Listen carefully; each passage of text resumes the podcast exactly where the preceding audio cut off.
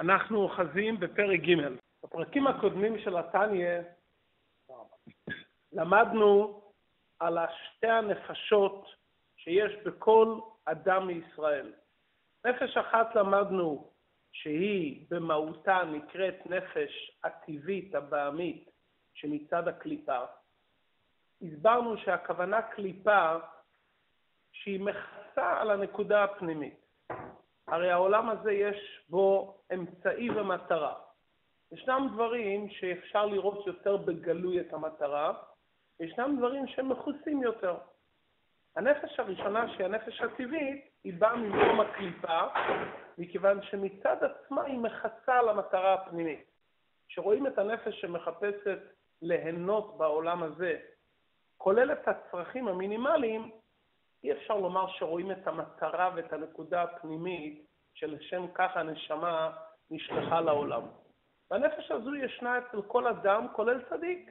כי גם צדיק בא לעולם, הוא צריך לאכול, הוא צריך לשתות, הוא צריך לנוח. הנפש האלוקית לא צריכה מנוחה. מי צריך את המנוחה? הגוף והנפש הטבעית. לכן זה נקרא בשם קליפה. כפי שנראה בהמשך התניא, יש קליפת נוגה ויש קליפות קשות. קליפת נוגה, הכוונה לומר, לא רואים מיד את האור.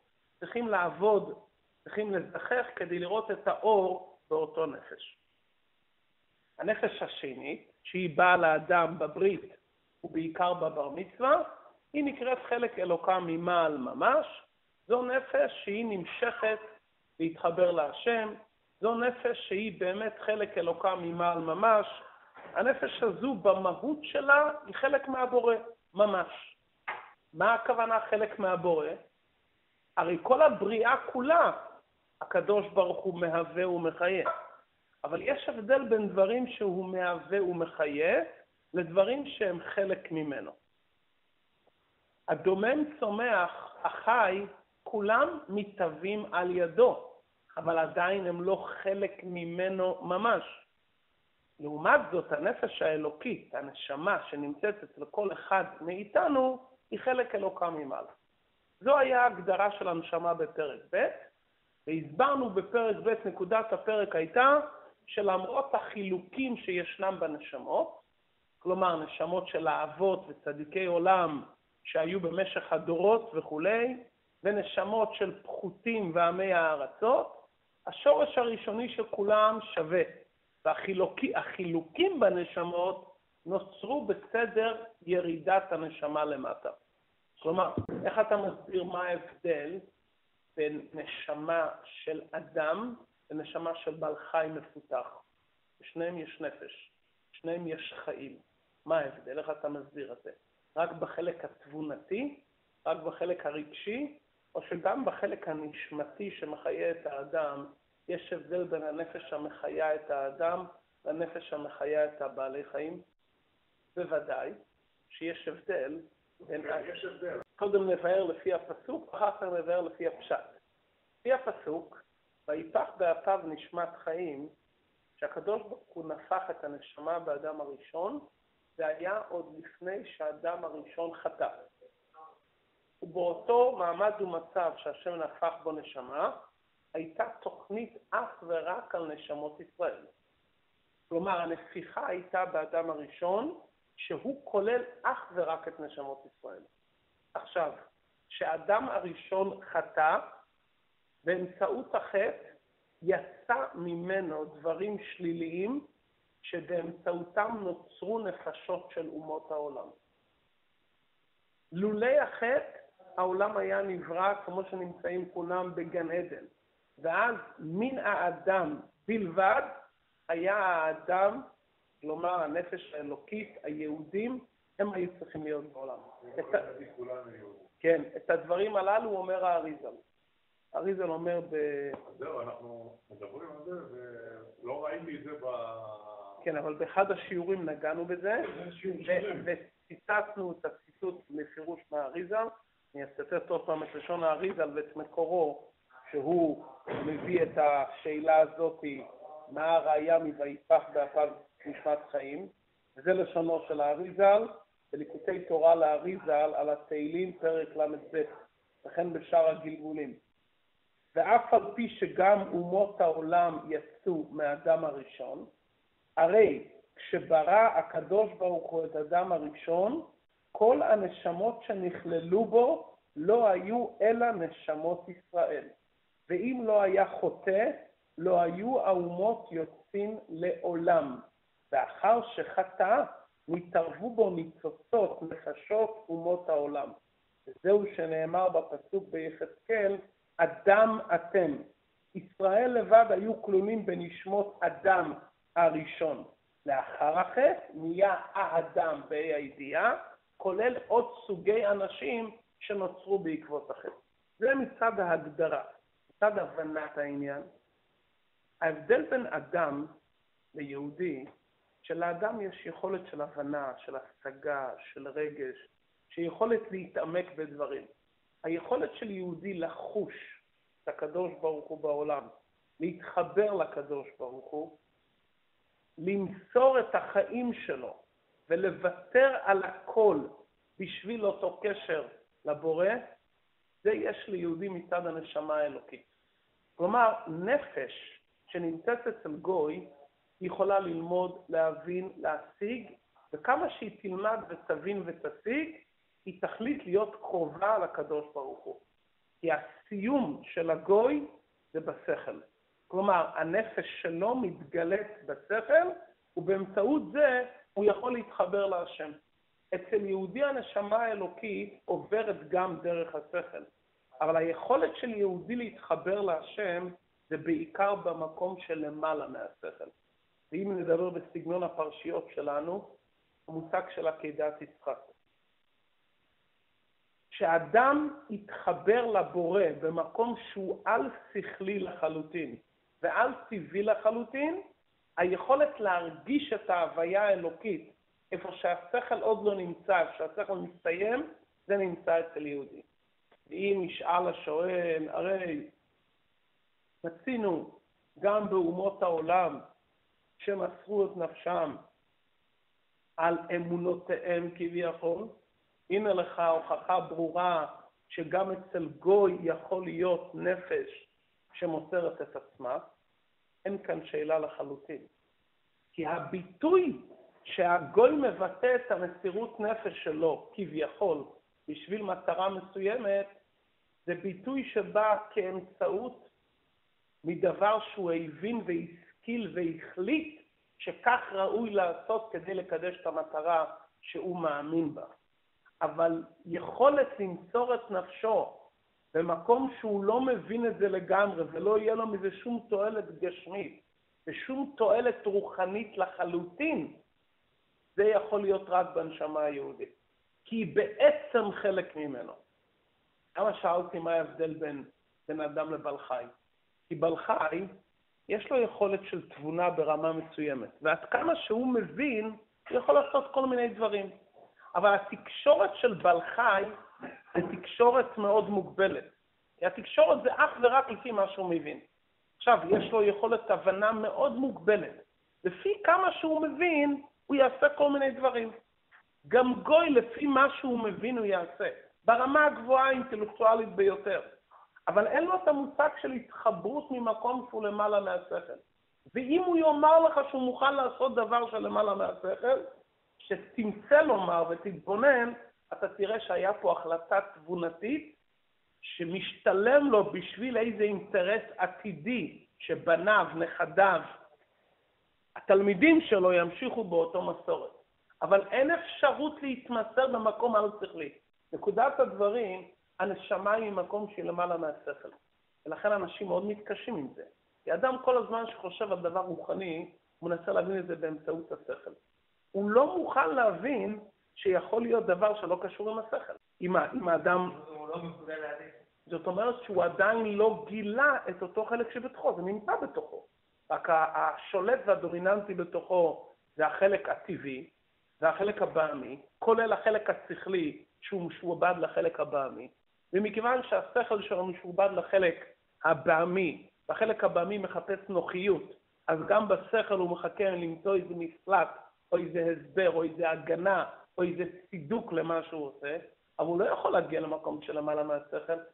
נקודת ההבדל הוא האם שכל זה נברא ככל שאר הנבראים, וכמו שעם מזלג אי אפשר לתפוס רעיון במתמטיקה, ככה עם שכל אי אפשר להתחבר באמת לאינסוף, או שהשכל באמת זה מקום אבסולוטי ששם אפשר איתו להגיע לכל מקום.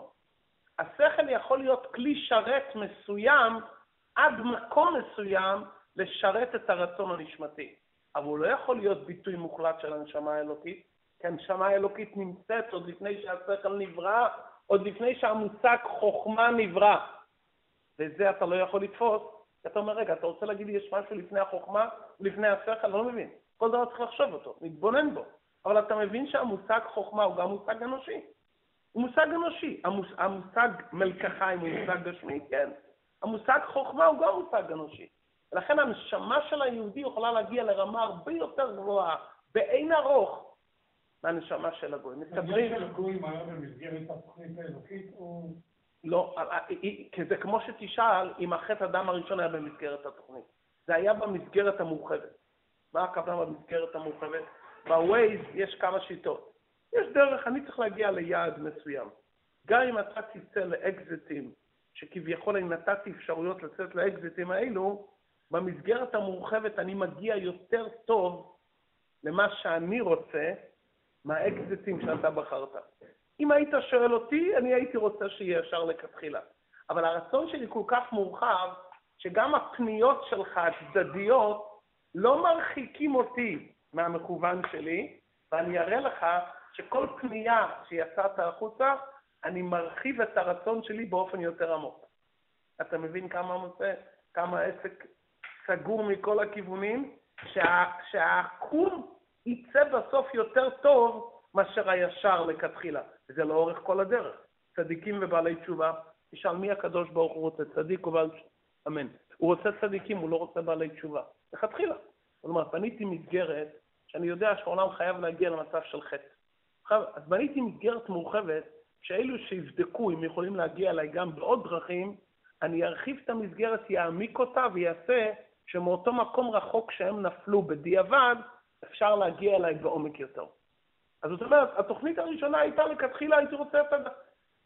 בכתבי החסידות, בקבלה ובאריכות, מבואר במהר"ל מפראג, שלולי שהאדם הראשון היה חוטא, אז הוא היה נשאר בגן עדן, וכל הברואים שהיו, היו עומדים מסביבות הגן עדן, והיו מסתופפים באור של הגן עדן.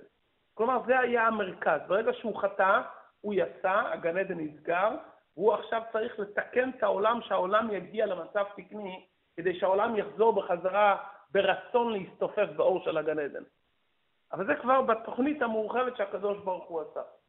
הנקודה הזאת, הפירוש הוא שיש אצל יהודי נקודה אלוקית שקשורה עם מקום שלמעלה מהשכל, זה הנשמה האלוקית. הבנת? במקצת? זה, תראה, להסביר את זה לגוי זה לא פשוט כל כך. כששאלו את אדמו"ר הזקן במאסר, כתבת בחסידי אומות העולם מהקליפה, הוא צריך כתבת דבר כזה, אנחנו פחות מכם. המקום הכי קשה שקשה להסביר לבן אדם מן השורה, מה הכוונה ובנו ובחרת, סוף פרק א', מה הכוונה ובנו ובחרת מכל עם ולשון. פגשתי פעם יהודי, הוא אומר לי, כל הבעיה שלנו זה שדעתו בחרטוני. אתם מה זה עטו בחרטוני? הוא אומר לי, מה שאתם אומרים שהשם בחר בכם מכל האומות. יש לכם משהו, הוא אומר, זה כל הבעיה. אם הייתם אומרים שאתם כמו כולם, עוד עם אחד עם, עם צדדים חיוביים, צדדים כאלה, בסדר. אבל אתם אומרים שאתם שונים בעצם. בעצם אתם שונים, יש משהו שוני בעצם, וזה לא יעזור. כמה שננסה להיות דומים, לעולם לא נצליח להיות דומים. כי ההבדל הוא במהות, ומכיוון שההבדל הוא במהות, לעולם לא יכול להיות דמיון. וזה כל כך מטה, כי בחיצוניות זה נראה אותו דבר. בחסידות כתוב משפט שלא מדברים אותו הרבה, אבל זה כתוב הרבה פעמים, שהאמת, לפי התוכנית האלוקית, כל אומות העולם היו צריכים ללכת עם הידיים על הרצפה, כמו בעלי חיים. ואז היה אפשר להבחין, כי בעצם במהות שלהם הם בעלי חיים מפותחים מאוד, כי אין להם את הנשמה האלוקית, יש להם שכל ברמה יותר גבוהה. כמו שבבעלי חיים יש דרגות מסוימות בשכל, יש בעלי חיים מאוד מאוד מפותחים שיש להם שכל כמו כמו אדם. בעצם, כי נשמה אלוקית אין להם. אבל אם היה ככה, לא היה מושג של בחירה חופשית. הייתם עוד תשמע, לכתחילה זה סוג אחר, זה מלאכים. זה בכלל לא אנשים שנמצאים פה. אתה לא רואה, כל האנשים הולכים על ארבע. יש סוג מסוים של אנשים ששם עשה להם שני רגליים. אז מה השאלה? בבירור שזה משהו אחר. אז הקדוש ברוך הוא עשה כדי שיהיה את המושג של בחירה ועבודה, יכולת בחירה, אומרת, אני אברא את כל האנשים בצורה שווה, למרות שבמהות הם לא שווים. זאת אומרת, אנטישמיות זה לא דבר שהוא אין לו הסבר, זה דבר אמיתי. לאומות העולם יש בחירה רק על שבע מצוות בני נוח. בחירה בשבע מצוות בני נוח. אצל יהודי יש בחירה 24 שעות ביממה, על כל פרט ופרט. פה יש בחירה רק על הדברים שהוא נצטווה, והוא מודע לזה, יש לו בזה עניין של בחירה, כמו כל אדם. בחירה מסוימת, להבין את הדברים לפי יכולת שכלו. אבל... נכון. אז בעל חי יותר מובטח.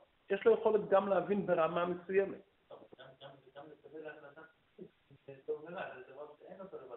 אמת, אמת. אבל ביחס ליכולת של האדם להתחבר לאינסוף ולתקן את העולם ולהתייחס לעולם בתור מטרה ולא בתור אמצעי, אין זה.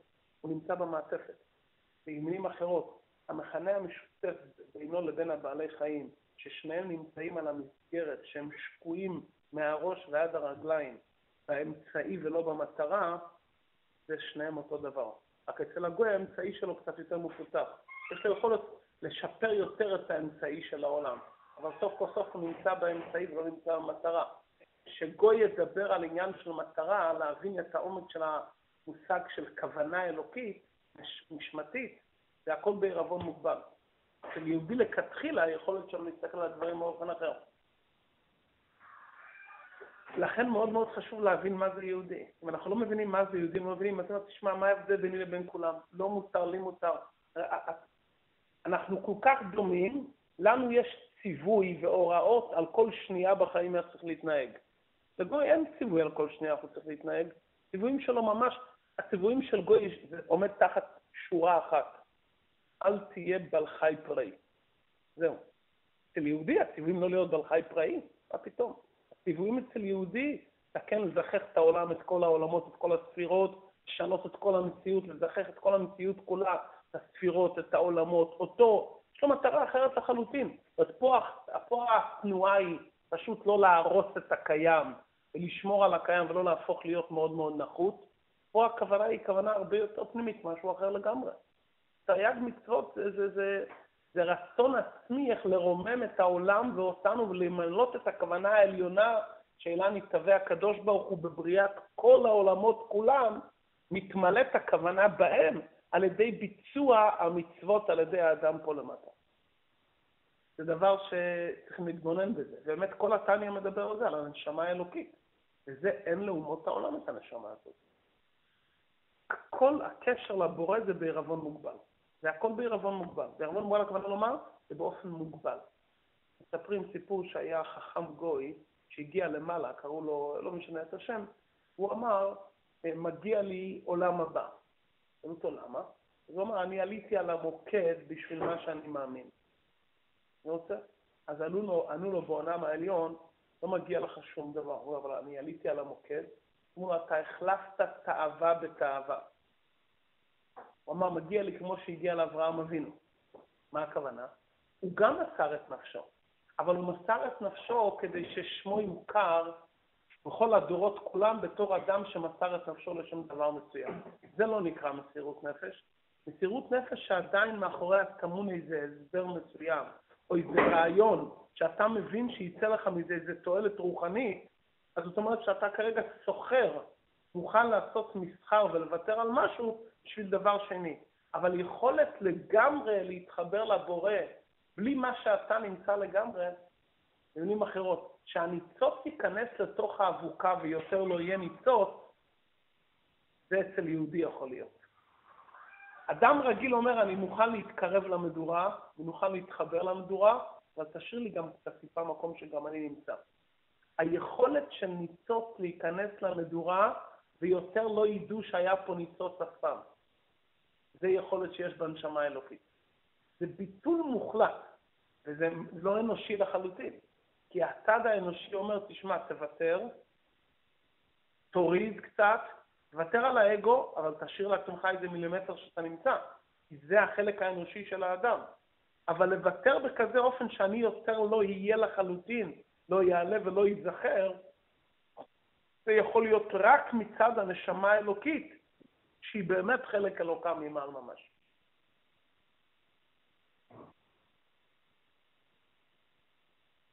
מדוע אומרים נר השם נשמת אדם? הנר שהיא רוצה, הנר רוצה להתחבר למדורה, הוא יודע שבמדורה הנר יותר לא יהיה. זה יהודי. יש נר אומר, תשמע, אני רוצה להיות קרוב למדורה, ליהנות מהמדורה. אני מבין שאני לגבי המדורה, אני אחד מול אלף, אבל אחד אני אחד. אבל שהנר ירצה לא להיות נר, ושרק המדורה תהיה ולא ידעו שהיה נר, זה רק מצד הנשמה האלוקית. כי באמת חלק אלוקה ממעל ממש.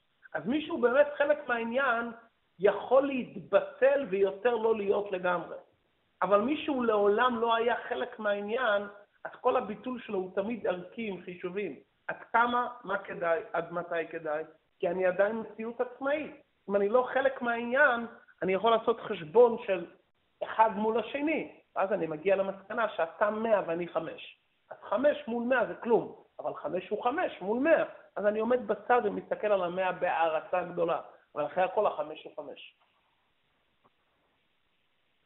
לסיכום, האם הבן אדם מתחיל מהשכל, וגם מה שהוא מבין דברים למעלה מהשכל, הכל מתחיל מהשכל, או שיש ליהודי משהו הרבה יותר עמוק מהשכל, שהוא לא יכול להסביר את זה על פי שכל, כי הוא מבין שהקשר שלו לבורא לא מתחיל מהשכל, זה דברים שמתפרצים מבפנים ברגע האמת מצד הנשמה האלוקית, ולא מצד חלק תבונתי לחלוטין ממש, ללא שום חשבון. זה ביטוי של הנשמה האלוקית שנמצאת. הפרק היום, פרק ג', אנחנו נלמד על המבנה של הנפש האלוקית. לנפש האלוקית שנמצאת בכל אחד מאיתנו יש עשר בחינות. שהעשר בחינות הללו הם עשרה כוחות שבהם הנשמה עובדת את השם ומתקשרת. מה, מה פתאום המספר עשר? כנגד עשר ספירות עליונות. בואו נראה את זה בלשון התניא, פרק ג' והנה, כל בחינה ומדרגה משלוש אלו, נפש, רוח ונשמה, כלולה מעשר בחינות כנגד עשר ספירות עליונות. הטעם לכך שיש בנפש האלוקית עשר בחינות מכיוון שהאדם נברא בצלם אלוקים, כפי שקראנו בפרשת בראשית, ויברא אלוקים את האדם בצלמו, בצלם אלוקים ברא אותו. מה זה הצלם אלוקים? עשר הספירות העליונות. מה הכוונה עשר הספירות העליונות? הרי הקדוש ברוך הוא פשוט, אבל הקדוש ברוך הוא רצה להתלבש ולהתקרב אלינו. ומכיוון שהעולם הוא עולם מוגבל, אז הקדוש ברוך הוא צמצם את עצמו להיות בציור ותואר של עשר ספירות. כמו שאנחנו אומרים בפתיחת אליהו בזוהר, אנטו דאפיקת עשר תיקונים להנהגה באון עלמין. אתה גילית עשר תיקונים כדי להנהיג את העולם. מכיוון שהעולם הוא מוגבל, אז הקדוש ברוך הוא האציל וגילה בתוכו עשר כוחות מוגבלים, שבאמצעותם הוא מתחבר לעולם המוגבל. כלומר, הוא ברא עולם מוגבל, וכדי שיהיה עולם מוגבל, והוא הרי אין סוף, אם הקדוש ברוך הוא היה משאיר את האין סוף ובורא את העולם מצד האין סוף, העולם היה הולך ומתמתח עד עכשיו. הוא היה נשאר עולם אין סופי, כי הוא אין סוף, ומה שהוא בורא הוא עולם אין סופי. אבל מכיוון שהוא רצה שהעולם יהיה מוגבל בציור ותוכן מיוחד, לכן הקדוש ברוך הוא גילה בתוכו עשר ספירות עליונות, שמהם משתלשל גם לנשמת האדם עשרה כוחות שהם כנגד העשר ספירות העליונות. לכן העולם נברא בעשרה מאמרות, לכן יש לנו עשרת הדיברות, כי העולם קשור עם המספר עשר. כלומר, אלו הכוחות המוגבלים של הנשמה. יש לה, להבדיל בין עצם ומהות הנשמה לכוחות הנשמה. עצם ומהות הנשמה היא אינסוף, אין לה כוח מוגבל, היא פשוטה ללא כל ציור. כאן מדברים על הכוחות שאיתם הנשמה פועלת במציאות העולם. מהם הכוחות שהנשמה פועלת במציאות העולם? זה כוחות, עשרה כוחות שיש לאדם כנגד עשר הספירות העליונות, שנשתלשלו מהן. עשר הבחינות שבנשמת האדם נמשכו ונשתלשלו מעשר ספירות העליונות. מה הכוונה נשתלשלו? כמו שרשרת, שיש לך שרשרת טבעת אחרי טבעת, כל טבעת אוחזת בטבעת שלפניה, אז ככה העשר הבחינות בנשמה הם לא רק מכוונים כנגד העשר הספירות, הם באו מהם. כתוצאה מאותם עשר ספירות קדושות שישנם בעולם האצילות, מהם משתלשל כמו בשרשרת, עד שיש לאדם עשר, עשרה כוחות בנשמתו, שהם השתלשלו והצטמצמו להיות חלק מנשמתו. והם נקראים כוחות אלוקיים. אם נשאל, מה זה הקדוש ברוך הוא? הספירות או הוא יתברך? מה התשובה? מי הוא? ההוא זה הספירות או הוא זה למעלה מהספירות? התשובה הוא זה למעלה מהספירות. אבל הספירות הן התפשטות של הכוחות שלו. לשון החסידות יש אלוקים ויש אלוקות. מה ההבדל בין אלוקים לאלוקות? אלוקים זה הוא בעצמו. אלוקות זה התפשטות הכוחות שלו. כמו באדם. מי זה האדם? האדם, הנפש שלו. מי, מה הם הכוחות של האדם? כוח החוכמה, כוח ההבנה, כוח הרגש. אלו כוחות של הנשמה. אז העשר הספירות הן כוחות אלוקיים שמתפשטים ממנו. וזה נותן, הנקודה הזאת היא מאוד חשובה לדעת. אומר רק במילה אחת. המון פילוסופים וחוקרים בעם ישראל חקרו איך אפשר לתאר את הקדוש ברוך הוא בתוארים. הרי כל התוארים לא מתאימים לו, הוא אין סוף. חכם וגיבור וצדיק וחסיד, זה תוארים אנושיים. ויש בזה הרבה הרבה, כתבו בזה הרבה. אבל לפי דברינו אין שאלה. מכיוון שכל התוארים וכל המידות שתיארו אותו בפסוקים ובמאמרי חז"ל, התיאור הם של הכוחות שלו והפעולות שלו, ולא שלו בעצמו. מה התיאור שמתארים אותו בעצמו? הוא, אין לו גוף ואין לו תמונה ואין לו ציור ואין לו שום דבר, הוא מה שהוא. אבל מכיוון שהוא רצה להתחבר איתנו, אז הוא גילה בתוכו כאלו כוחות וכאלו תוארים, כדי שגם אנחנו נבין את הכוחות שלו ואת הפעולות שלו, למרות שהוא מופשט מכל זה לחלוטין.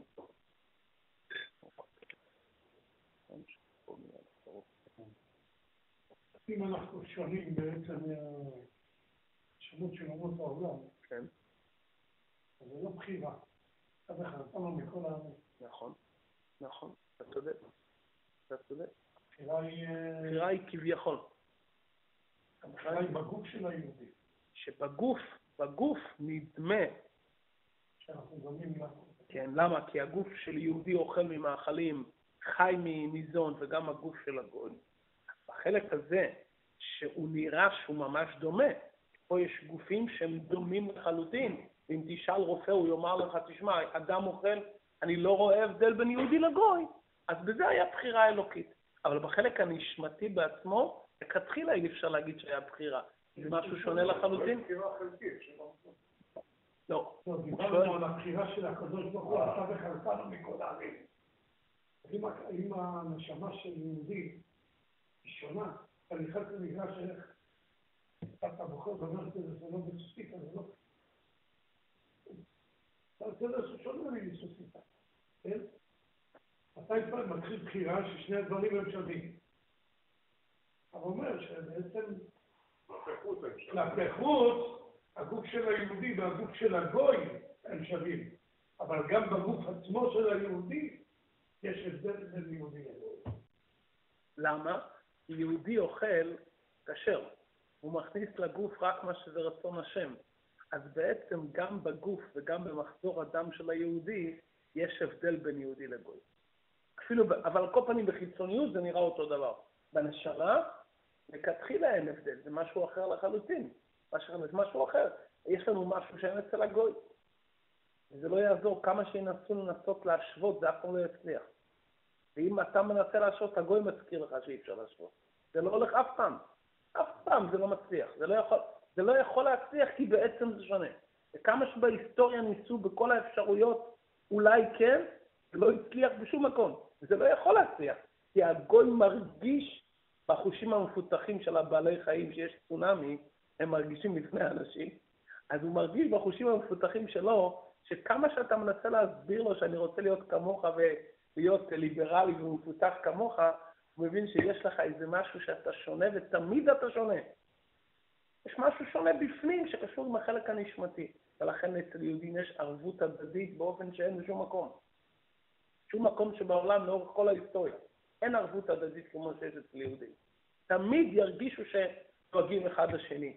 אצל אומות העולם אין שום קשר בין אחד לשני. לשכן שלי, חבר, אני אעזור לו. אצל יהודי, אתה מספר לו על יהודי בקצה העולם, הוא מרגיש קשר ושייכות ורצון לעזור ולהועיל, והוא מרגיש שזה אח שלי ממש. כי בעצם יש פה דבר שהוא מאחד בינינו בעצם. זה מכנה משותף עמוק מאוד, אלוקי, שרק המכנה המשותף האלוקי נותן הבנה איך יכול להיות ערבות הדדית מושלמת בהרגשת אחריות. אם ככה, בנשמה האלוקית, יש לה חלק אלוקה ממעל ממש, ששם אין לי הגדרה, מה זה אותו חלק אלוקי, ויש בנשמה את העשר בחינות של הנשמה, שם אני יכול להגיד כוח החוכמה, כוח הבינה וכולי. כדאי לזכור שכל נברא שבעולם משתלשל מאחד הספירות האלוקיות. אתה רואה דבר גשמי, אם אתה קצת לומד ומתבונן, אתה יכול לדעת באיזה ספירה, לאיזה ספירה הוא קשור במיוחד. לדוגמה, האור. האור קשור עם ספירת החסד. לכן האור נברא ביום הראשון למעשה בראשית, כי ביום הראשון האיר מידת החסד. והאור בא להאיר ולהיטיב. המים קשורים עם החסד. כל עניין של מרירות, קושי, מחלוקת אה, וכדומה, קשור עם מידת הגבורה. ביום השני נברא מידת הגבורה שהבדילה בין המים העליונים והמים התחתונים. וכל נברא שבעולם, דומם צורח חי מדבר, יש לו שורש באחד מהספירות. ואם תמצא אחד שכלול בתוכו כמה תכונות, יש תכונת מרכיב שהיא התכונה העיקרית והדומיננטית שבתוכו, שהיא קשורה עם הספירה העיקרית, ומכיוון שבקדושה הכל בהתקללות, אז יש לו גם מהספירות האחרות. אבל לכל דבר גשמי יש שורש באחד הספירות העליונות. לא משנה, דומם, צומח, חי, מדבר. מה ההבדל בין כל הנבראים לנשמה? שכל הנבראים הם נבראו על ידי האור האלוקי, ולכן יש להם בחינה מסוימת שקשורה עם האור האלוקי. הנשמה, העשר הבחינות שבנשמה, לא נבראו מהעשר הספירות העליונות. הם פשוט השתלשלות וגילוי של אותן ספירות אלוקיות. לזכור את זה. השולחן, אני לא יכול לומר שהשולחן הזה זה הספירה האלוקית. אני יכול לומר שהשולחן הזה, יש לו שורש ומקור באחד הספירות האלוקיות. הכוחות הנשמתיים שיש לי בפנים, זה לא נברא על ידי הספירות, זה תוצאה מזערית של אותה ספירה עליונה שנמצאת למעלה, וזעיר אנפיני נמצאת אצלי בנשמה שבתוכי. כלומר, אני רוצה להבין, אמרנו שכל העולם נברא מעשרה מאמרות.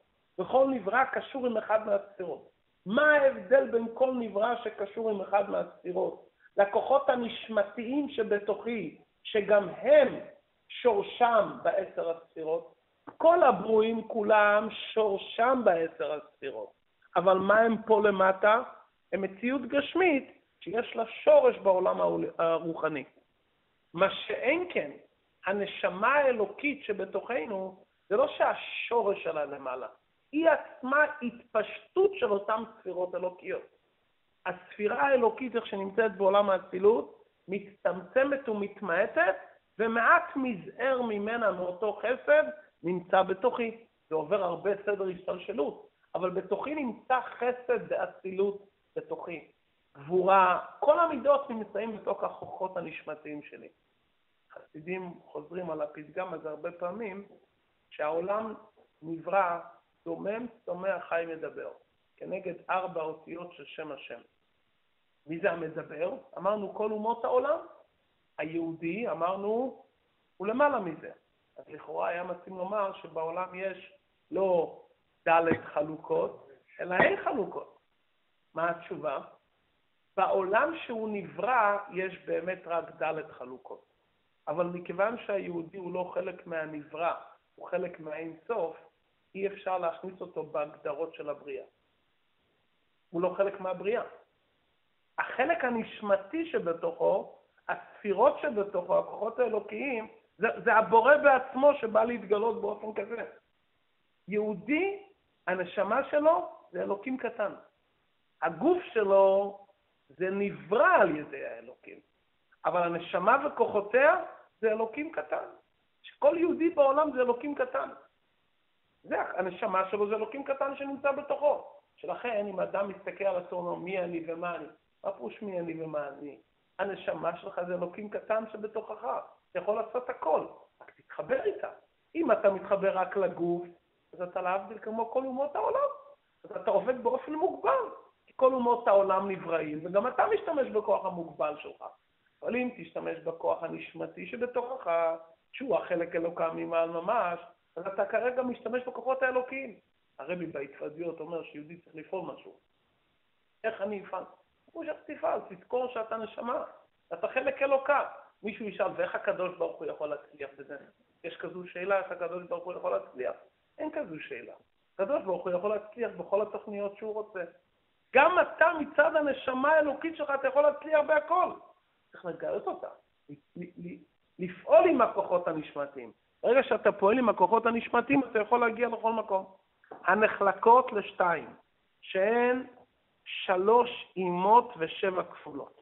עשר הספירות העליונות נחלקות לשני סוגים כלליים, שלוש אימות ושבע כפולות. אימות מלשון אם, כי יש בספירות את הספירות העליונות שהן מקור ושורש ושאר הספירות, כמו שהאימא היא מקור לבלד, והשבע האחרות הם שבע כפולות, כי ההתגלות של הספירות, חסד, גבורה וכולי, יכולים להתגלות באופן רך וקשה.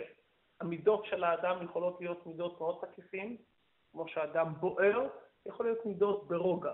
לכן המידות הן כפולות. במוחין אין כפל.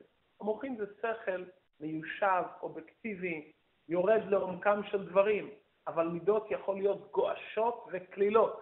אז לכן זה כפולות. פירוש, מי הם המידות? חוכמה, בינה ודעת, אלו האימות, בשבעת ימי הבניין, חסד, גבורה ותפארת, לך השם הגדולה והגבורה וכולי, אותם המידות, הם נקראים המידות הכפולות, כפי שאמרנו, הם מתגלים לפעמים בתוקף ובהתפעלות עצומה, ולפעמים הם מתגלים בחלישות ללא התפעלות. מה הכוונה שבעת ימי הבניין? הקדוש ברוך הוא ברא את העולם הרי בשבעת ימי בראשית. כל יום האיר אור אלוקים ממידה אחרת. ביום הראשון האיר מידת החסד, ביום השני האיר מידת הגבורה. וכל הנבראים שנבראו ביום הראשון קשורים מידת החסד, כל הנבראים שנבראו ביום השני מידת הגבורה. וכך בנפש האדם שנחלקת לשתיים, שכל ומידות. כשם שבספירות העליונות הם נחלקו לשני סוגים, חוכמה, בינה ודעת ושבע המידות, כך גם אצל האדם יש לו שכל ומידות. אותם עשרה כוחות שיש לאדם, בהם הנפש יכולה להתייחס, להתקשר לדברים שמחוץ ממנו. איך האדם מתחבר עם הסביבה? הוא לומד דבר מסוים, הוא מבין דבר מסוים, או שהוא מתעורר ברגש מסוים. כלומר, הנפש האלוקית יש לה שכל ומידות. אין לאדם מערכת אחת של כוחות. יש לאדם, בנפש האלוקית יש מערכה שלמה של שכל בקדושה, ויש מידות של קדושה. ויש לאדם נפש הבעמית, שגם לה יש שכל ומידות. והאדם צריך לבחון את עצמו, אני כרגע, השכל שלי התעורר מהנפש האלוקית, או שהשכל מהנפש הבאמית? איזה מידה מדברת אצלי? תודה. יש לי שתי נפשות, מה הדבר הדומיננטי אצלי כרגע? ויש מלחמה תמידית, כל רגע ורגע, מי ישלוט אצל האדם.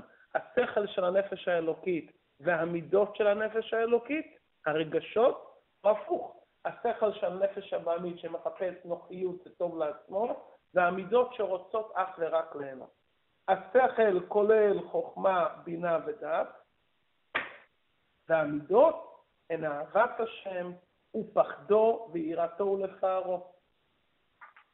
המידה הראשונה זה אהבה, אחר כך יש גבורה, אהבה כלומר משיכה להתקרב להשם, משיכה לעזור לאדם שני, יראה להתרחק מדבר מסוים, למנוע השפעה מסוימת, להתנהג עם הזולת בגבורה על פי דין ומשפט, תפארת, להתפאר ולשבח את השם, או שאדם מסתכל על איזו תמונה מרהיבת נוף, וכל כולו נמצא בהתפעלות עצומה, זו מידת התפארת. חוכמה, בינה, דעת נקראו אימות ומקור למידות, כי המידות הן תולדות חוכמה, בינה ודעת. בשם שבספירות העליונות, שלוש הספירות הראשונות, חוכמה, בינה ודעת, נקראים בשם אימות, כך גם אצל האדם, מה הדרך להתעורר ברגשות באמצעות הבנה והשגה. כדי שאדם יתעורר ברגש כלשהו לדבר מסוים, הוא קודם צריך להכיר בשכלו שהדבר הוא טוב, שהדבר הוא ראוי. כשאדם מתבונן בזה, אז זה מוליד אצלו רגש של אהבה כלפי הדבר. הוא רוצה להתקרב. הרי לא יעלה על הדעת שייוולד מישהו ללא הורים. על דרך זה, לא יכול להיות שייוולד לאדם רגש אמיתי ופנימי לדבר, אם הוא לא מבין את זה במוחו. אם הוא משיג את הדברים היטב במוחו, או שהוא מתעורר ברגע של אהבה או ברגע של יראה. אבל אם הוא מתעורר לדברים ללא הבנה והשגה, זה כמו שיש התעוררות רגעית שחייבת ליפול. כי אין מה שעומד בסיס חזק שיעמיד את זה. אדם חייב לעורר את הרגשות בכל דבר באמצעות השכל. נכון שישנם דברים שאנחנו נמשכים אליהם בטבעיות, אבל הדברים שאנחנו נמשכים בטבעיות זה לא נקרא מידות חזקות ובריאות. שכל ומידות זה כמו אימא ותולדות. כשאדם רוצה להתעורר ברגע של אהבה ויראה לבורא, ברגע ויראה לדבר רוחני אלוקי, הוא חייב להשתמש במוחים. הדברים הללו של הרב פה בתניא הם הדברים המפורשים שלמדנו ברמב"ם לא מזמן, בהלכות יסודי התורה, שהרמב"ם מדבר על הדרך איך להגיע לאהבת השם וליראתו, כותב הרמב"ם, ואיך הדרך לאהבתו וליראתו. איך מגיעים לזה? אני חי בעולם שאנשים, כולל אנחנו, כל אחד, אוהב את עצמו ואוהב את הדברים שמטיבים איתו. לאהוב את השם לירה ממנו? כותב הרמב"ם, אין דרך, יש דרך אחת. בשעה שיתבונן האדם ויראה חוכמתו הנפלאה, יתבונן במעשיו הנפלאים, מיד הוא מתעורר באהבה ויראה. בסיום הרמב"ם בהלכות תשובה, סיום ספר המדע, הרמב"ם כותב, אינו אוהב השם אלא בדעת שידעהו, וכפי הדעת תהיה אהבה.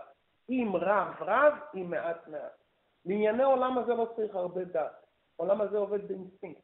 ילד קטן לא מלמדים אותו לאהוב לאכול.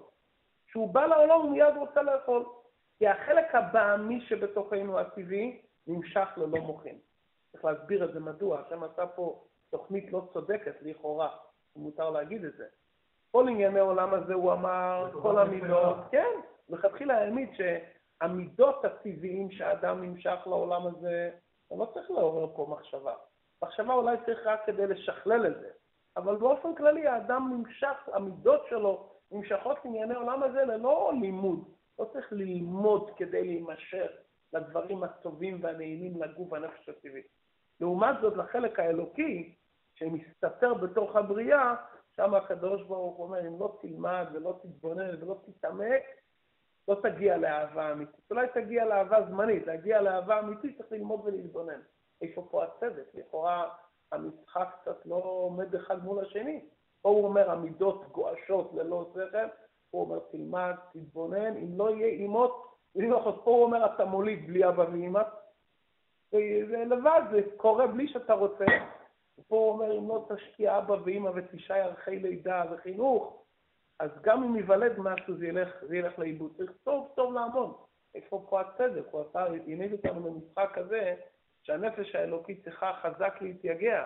כל אחד מאיתנו יודע עד כמה הדברים לא פשוטים.